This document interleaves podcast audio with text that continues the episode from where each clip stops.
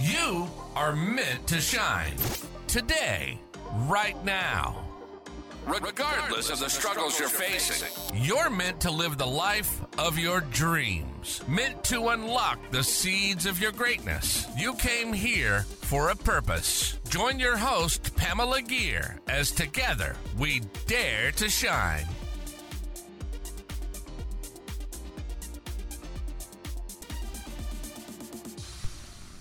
Hi there, fellow luminaries. Welcome to another episode of the Dare to Shine podcast.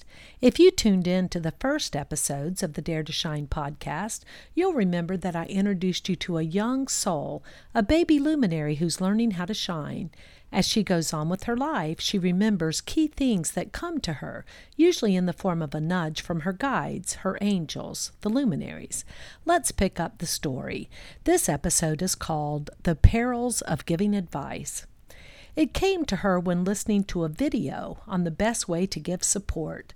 The author was reiterating over and over the primary message don't give advice. Well, she said in consternation, I've been doing this all wrong.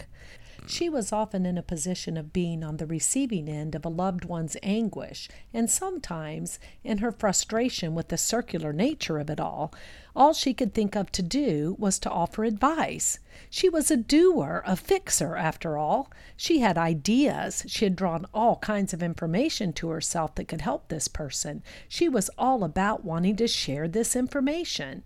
Being still and just holding space was not something she had learned how to do, and something, if she was being honest with herself, that she wasn't especially good at, especially with a family member. Ugh, she reiterated to herself. What if I listen, sympathize, and keep hearing the same things over and over? How can I hold space without enabling what I see as limiting beliefs and unhealthy behavior? She thought about the feedback she often received from this loved one. They expressed feelings that they weren't being heard, were being diminished, were being shamed. She was always very defensive and put out with these words. Hadn't she just been listening for 30 minutes? And what was with putting words in her mouth that she had never said or thought? She would never say anything that negative or with that intent. Her frustration and aggravation was boundless. She felt caught in a never ending loop on rewind, distressing and discouraging for her and for her loved one. She needs some clarity, a luminary said to the group of luminaries shining around her and watching the video with her. It's time for her to really think about this message, another agreed. We can help, they all chorused. She suddenly found herself thinking about the video again. She hated the message. She wanted to throw her computer at the wall, so great was her frustration. But what if, what if this was the secret? What if, as the author was extolling, this was the magic sauce that smoothed over these troubled waters, that broke the spiral of actions and counteractions that had her feeling so stuck?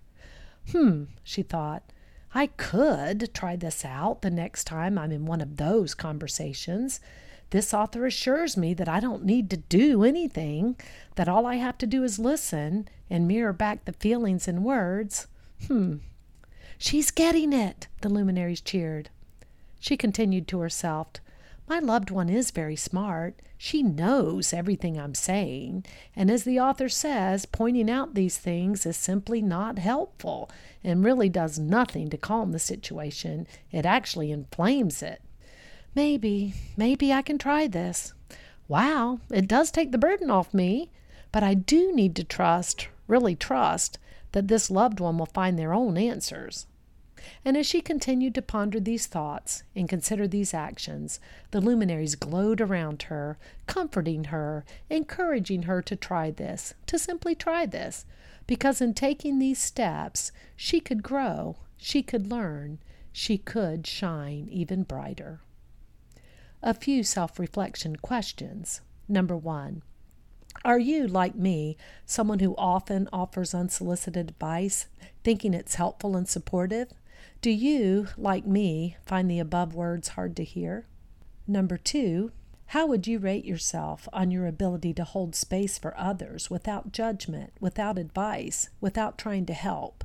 Do you believe the person you're listening to is capable of feeling their own way, of finding the healing they need, and all they need from you is holding space?